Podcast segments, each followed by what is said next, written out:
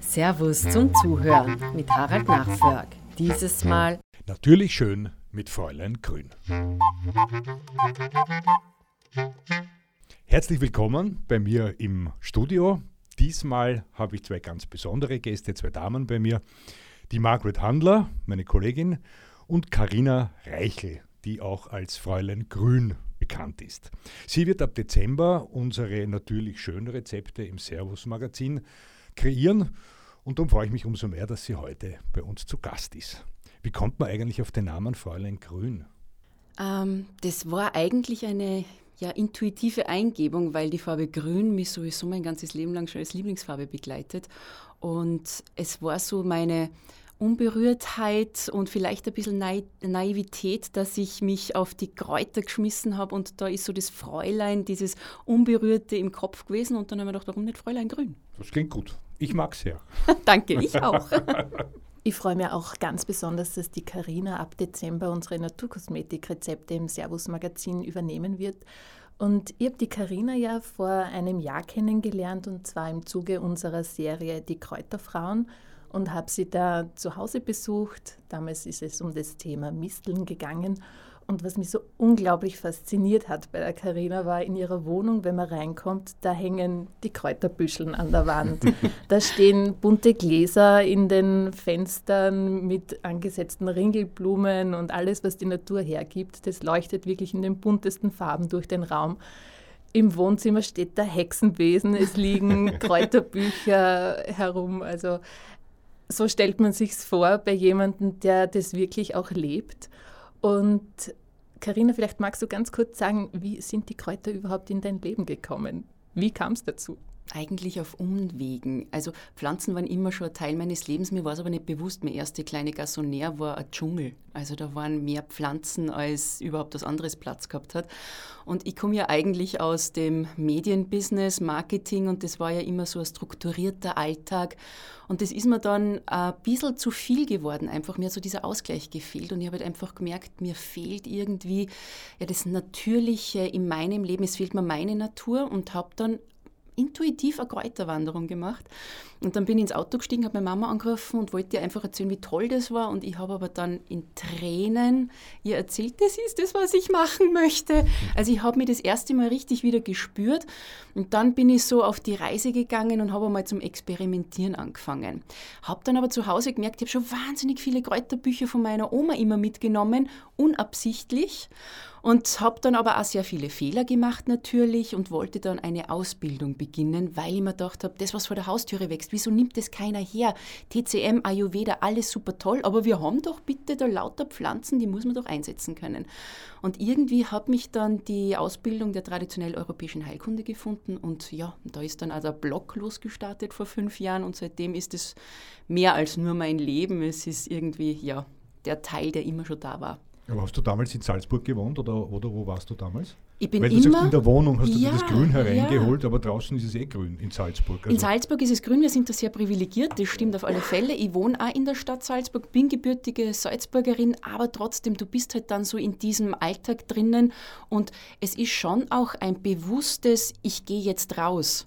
Mhm. Weil ja. man muss sich schon auch motivieren. Also im Sommer oder im Frühling geht man gerne mal raus und spaziert ein bisschen in der Gegend herum, aber dass du das dann auch im Winter machst oder wenn es regnet, das habe ich dann gemerkt, dass man das einfach nicht mehr ja, verabsäumen sollte und ich kann auch gar nicht mehr ohne, weil ich einfach da die Entschleunigung finde, da die Freude finde und mit Kräuter, die haben mir so viel gelernt, dass ich so diesen Alltag, den auch ich habe, diesen stressigen, viel leichter meistern kann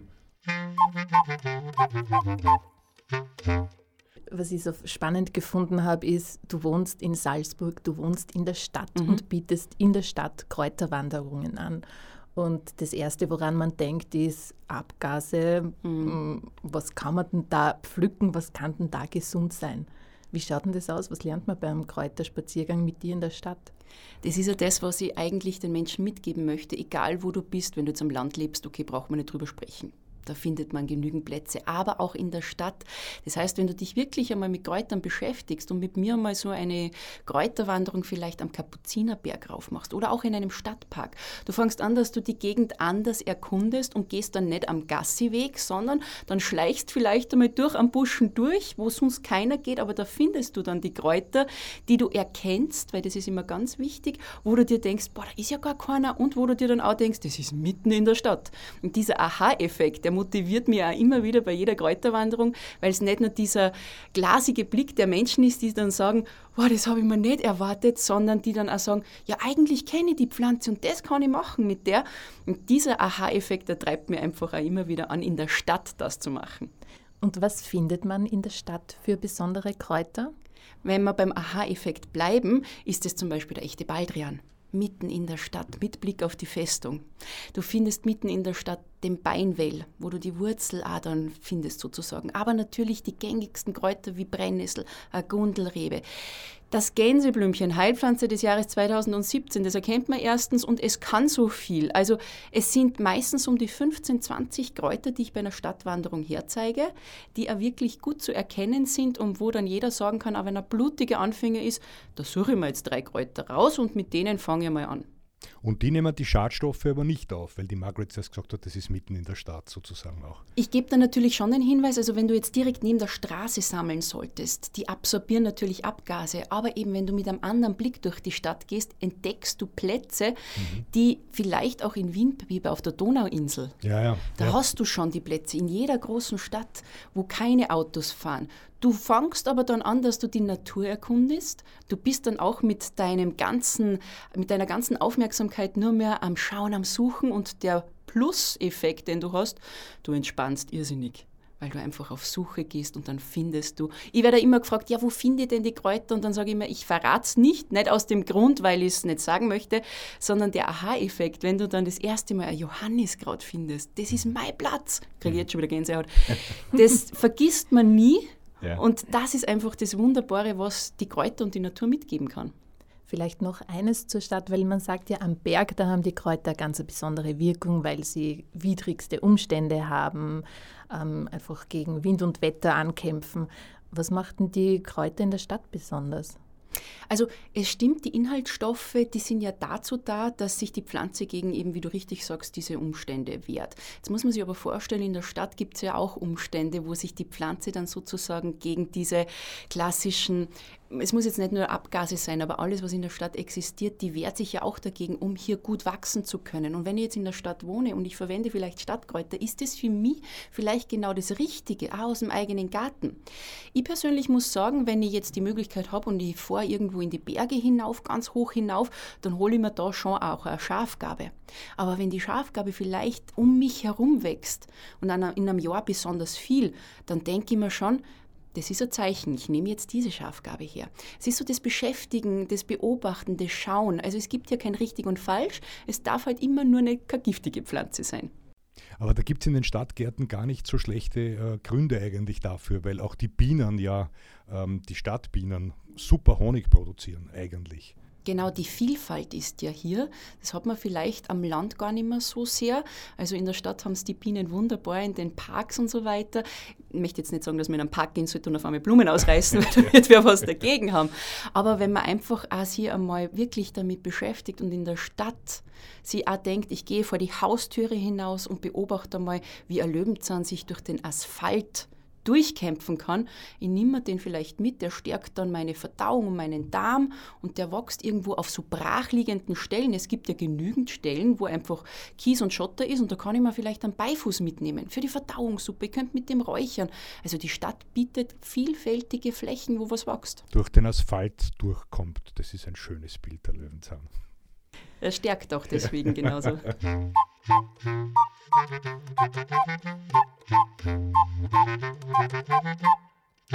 Genau aus diesen Kräutern, Karina, machst du Kosmetik. Und kannst du vielleicht ganz kurz sagen, warum überhaupt Naturkosmetik? Das kriegen wir ja alles ganz einfach auch schneller im Geschäft. Genau.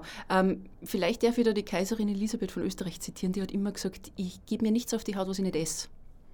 Und Kosmetik, unser größtes Organ, die Haut, Kosmetik sollte eigentlich von innen schön machen und von außen. Also warum gebe ich mir etwas auf die Haut, wo ich nicht einmal weiß, was da drinnen ist und füttere meine Haut damit, wenn die Haut auch immer Spiegel ist von vielen ja, Faktoren, die vielleicht im Inneren nicht funktionieren. Also Kräuter, sage ich, sind in erster Instanz immer Lebensmittel dann erst Heilmittel und Naturkosmetik. Also wenn ich schon mal anfange, dass ich verschiedene bunte Obstsorten esse, vielleicht sogar mal Ringelblumenblüten in den Salat gebe, habe ich diese Flavonoide drinnen, die die Zellen regenerieren, Zellen schützen. Man hört immer von diesen bösen freien Radikalen, die die Hautalterung bedingen. Das kann ich schon mal mit der Ernährung, da kann ich schon entgegenwirken. Und wenn ich dann so eine Ringelblume vielleicht auch in ein Öl gebe, in ein gutes, und das dann eben für die Hautpflege verwende, ja bitte, dann habe ich von innen und außen etwas Natürliches, was mich stärkt. Ich komme ja auch aus der Natur.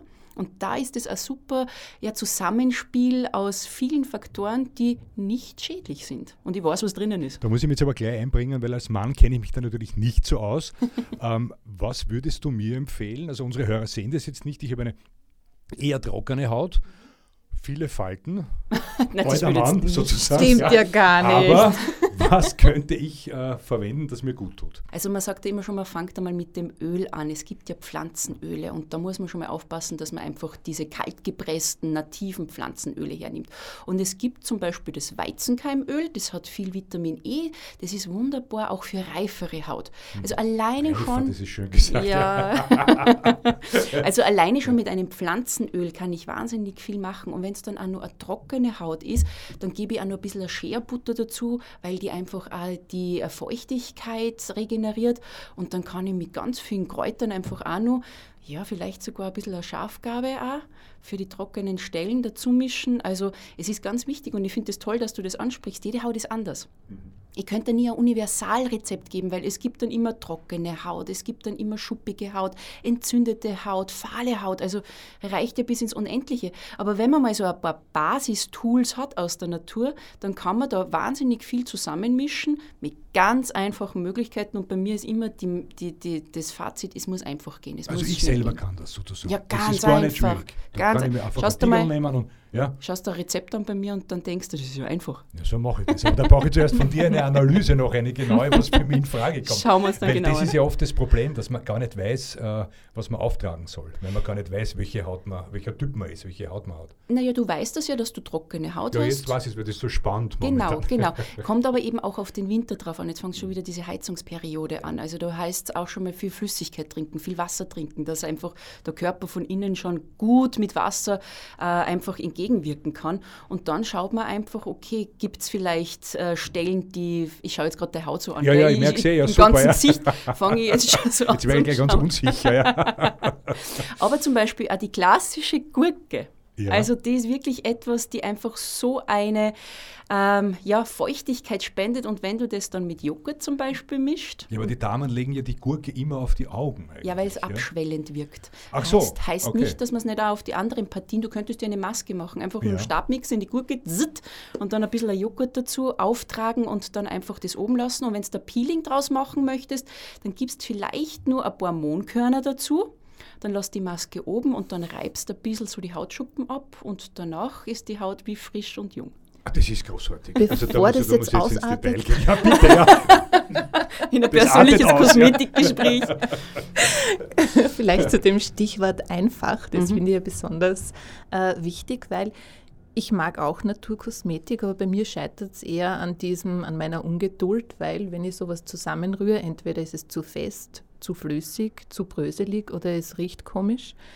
Ähm, und wie ich damals auf deinen Blog gekommen bin, war ich ganz fasziniert, weil ich mir gedacht habe, da stehen drei, vier Zutaten mhm. und die finde ich im Küchenkastel quasi und das ist es. Also vielleicht kannst du noch mal kurz sagen, was macht deine Rezepte aus und was dürfen sie die Leser davon erwarten in den nächsten Monaten? Wir sind ja so eine Generation, die erstens immer glaubt, viel hilft viel und alles, was einfach ist, kann nicht wirken. Und das wollte ich einfach ein bisschen so, ob das jetzt Naturkosmetik, Naturapotheke oder Naturküche ist, das ist komplett egal. Meine Rezepte sollen einfach einfach umsetzbar sein. Und wie ich schon erzählt habe, selbst wenn du ein paar Ringelblumenblüten hernimmst, das hat ja schon eine Auswirkung. Und du kannst wirklich mit ganz simplen Produkten, die man vielleicht schon zu Hause hat, was Wunderbares gestalten und es braucht nicht viel. Was natürlich vielleicht ein bisschen darunter leidet und was vielleicht die Aufgabe ist, ist, die Haltbarkeit ist dann nicht so gegeben, wie wenn ich mir jetzt ein Produkt kaufen würde. Aber wenn ich mir einen Frühstückstee mache oder einen Kaffee, oft dauert es gar nicht länger, sich so eine Maske anzurühren, wie wenn ich mir einen Kaffee mache. Und wenn ich mir eine Maske mache, dann heute im Kühlschrank sogar eine Woche, kann es zweimal anwenden und dann mache ich mir es die nächste Woche wieder. Also der Aufwand hält sich in Grenzen, aber die Haltbarkeit ist natürlich bei einer gekauften Creme, wo ich halt nicht weiß, was drinnen ist, nicht so gegeben. Man muss immer abwägen. Aber mir ist eben wichtig, weil ich aus einem Alter komme, wo man keine Zeit hat. Und ich konnte damals auch, also Fräulein Grün ist ja gestartet, wie ich einen 40-Stunden-Job gehabt habe. Ich habe ja zwei Jahre parallel und die Leute haben immer gefragt, wie geht das? Sage ich, es ist so einfach, du brauchst nicht viel. Und das merkt man dann auch bei den Rezepten, dass man wirklich sagt, ah, okay, das ist einfach zu machen. Wenn ich mir mein Müsli mache, gebe ich Joghurt rein. Wenn ich mir meine äh, Hautmaske mache, gebe ich mir Joghurt rein. Was ist da jetzt der Unterschied? Und die Rezepte sind für Männer und Frauen gleichermaßen im Grunde ja, wie gesagt, jede Haut ist unterschiedlich und wenn ich jetzt eine Männerhaut wie bei dir jetzt zum Beispiel mir anschaue oder dann eine Haut von einer Frau, sie unterscheiden sich nicht, nicht wirklich, weil es jetzt Mann und Frau ist, sie unterscheiden sich einfach von der Struktur her trocken, schuppig, wie wir es eh schon erwähnt haben. Also die sind für Männer und Frauen anwendbar. Meistens müssen es halt die Frauen machen, damit es die Männer nehmen. Also so ehrlich muss man sein.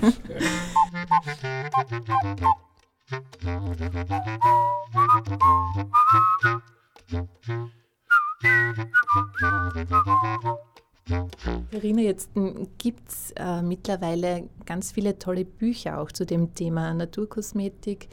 Ähm, und du hast auch gerade ein, ein neues Buch herausgebracht. Ähm, was würdest du sagen, lernen wir in deinem Buch oder was unterscheidet dein Buch noch einmal von, von anderen? Also das aktuelle Buch ist ja Geschenke aus der Natur. Da ist jetzt weniger mit Naturkosmetik drinnen, da ist mehr mit dem Anreiz drinnen, dass man nicht mehr weiß, was soll man denn schenken. Es ist ja so, man hat ja alles. Und oft merkt man dann, wenn ich dann eben so vielleicht eine eigene Hautcreme, eine Rosencreme jemandem gebe, dass so, wow, die hast du selber gemacht, ja. wow, die riecht voll gut, man, die fühlt sich so super an. Und diese Geschenke aus der Natur, die sind eben so Geschenke aus dem Garten, aus dem Wald oder von der Wiese. Das heißt, man findet es auch ganz leicht und es soll einfach Anregung geben, dass man vielleicht ein bisschen bastelt, was aus der Naturküche. Dann natürlich auch Badeperlen sind dabei. Also das ist auch etwas, was die Haut pflegt. Da kann ich auch Fußbad machen oder wirklich in die Badewanne geben. Und das ist auch ganz leicht herstellbar. Also es ist so ein Querschnitt, wie man sich selber eine Freude machen kann oder ein Präsent für jemand anderen, der dann wirklich so mit Herzchen in den Augen sagt mal danke für lieb. Was sind denn deine heimischen Lieblingskräuter?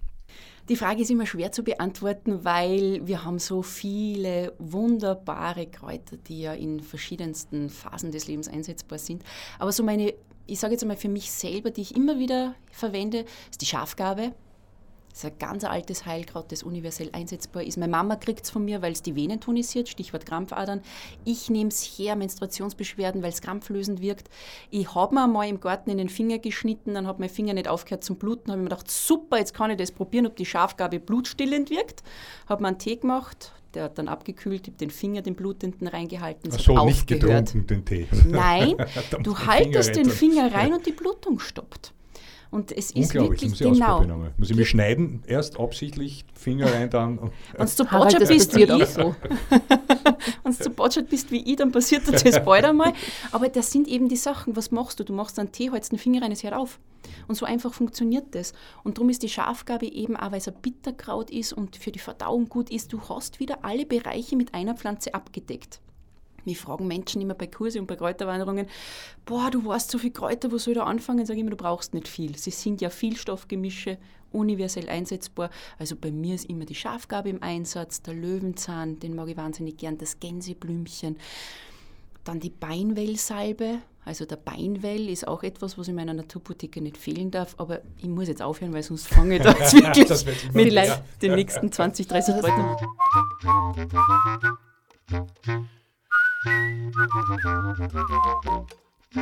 Karina, du bist unglaublich inspirierend. Man möchte sofort loslegen und beginnen zu rühren und, und zu kochen. Ich möchte mal ähm, was zusammenstellen lassen. oder so. ähm, aber würdest du sagen, womit fängt man an oder braucht so etwas wie, äh, was ist die Basis, mit der man beginnen kann, ich sage jetzt nochmal, Kosmetik selber zu machen? Die Basis ist einmal ein pflegendes Heilöl. Was Einfacheres gibt es nicht, dass du dir mal ein gutes Öl suchst. Du kannst sogar mit einem Olivenöl anfangen, weil es ist so ein universelles, gut haltbares, für viele Hauttypen geeignetes Öl. Und dann gibst du dir eine Pflanze hinein, wie zum Beispiel das Gänseblümchen. Gänseblümchen ist für die Haut sehr gut, aber Ekzemen oder wundheilende Wirkung wird in der Naturkosmetik in hoher Dosis auch verwendet, um so Pigmentflecken aufzuhellen. Da brauchst du aber wirklich viel. Aber wenn du mal so ein Gänseblümchenöl machst, dann hast du schon eine Grundbasis, wo du vielleicht einmal bei so rauen Stellen auf der Haut diesen Aha-Effekt erlebst. Die nächste Instanz ist dann, dass du vielleicht eine Salbe machst, dass du vielleicht dann ein Bienenwachs dazu gibst als Konsistenzgeber oder dann die Kür wäre dann eine Salbe zu einer Creme verarbeiten, das heißt, du gibst dann eine Wasserbasis dazu. Ist jetzt nicht so schwer, wenn man einmal weiß, wie es geht, ist das wie Mayonnaise machen, aber so fängt man eigentlich an, dass man sich mal ein Öl aussucht, kann ein Mandelöl sein, habe Neurodermit, ist ein Nachtkerzenöl und gebe eine Pflanze hinzu, die für meine Haut und meine Bedürfnisse passt. Das ist der erste Schritt. Und dann lasse ich das zwei bis vier Wochen ausziehen, sei es ab, dann sind die guten Wirkstoffe der Pflanze im Öl drinnen. Und wie lange hält das dann? Kommt eben auf das Öl drauf an, aber zum Beispiel bei mir, wenn ich dann wirklich eine Salbe draus mache, so meine Ringelblumensalbe ist jetzt drei Jahre alt. Eh lang. Genau, das, aber geheißen hat. Man muss immer schauen, man muss sauber Dinge. arbeiten, Ah, genau. mhm. Man muss natürlich ja immer schauen, wie ist ähm, die Haltbarkeit, habe ich eh schon erwähnt, vom Öl. Und wenn man die Nase wieder mal anfängt zu benutzen, ist ein super Sinnesorgan, das wir haben, und das riecht dann nicht mehr so gut, dann war es das auch. Und mein Tipp ist ja immer mit kleineren Mengen anfangen, weil es macht Spaß, Naturkosmetik zu machen. Und dann macht man raue Mengen an Cremes und hat dann 15 Tiegel daheim, verwendet dein ganzes Leben nicht. Lieber klein anfangen und dafür dann öfter machen oder man hat viele Bekannte, wo man es herschenken kann, aber mit so einem Heilöl bist du schon mal gut bedient für den Anfang. Wunderbar, vielen Dank. Ich sag danke. Dankeschön. Danke. Danke fürs Zuhören. Wir verlosen drei Bücher von Fräulein Grün, Geschenke aus der Natur, auf servus.com, Gewinnspiele. Und schaut doch auch auf servus.com natürlich schön vorbei. Hier findet ihr viele Naturkosmetikrezepte mit Videoanleitung. Und wer gerne Kosmetik selber macht, möchte das vielleicht auch mal mit Waschmittel versuchen. Inspirationen dafür haben wir uns bei der Mühlviertlerin Claudia Gobetz geholt. Mehr dazu in unserem Servus-Podcast Claudias Waschküche. Wir freuen uns, wenn ihr unseren Podcast-Kanal abonniert und in zwei Wochen wieder reinhört. Tchau, tchau.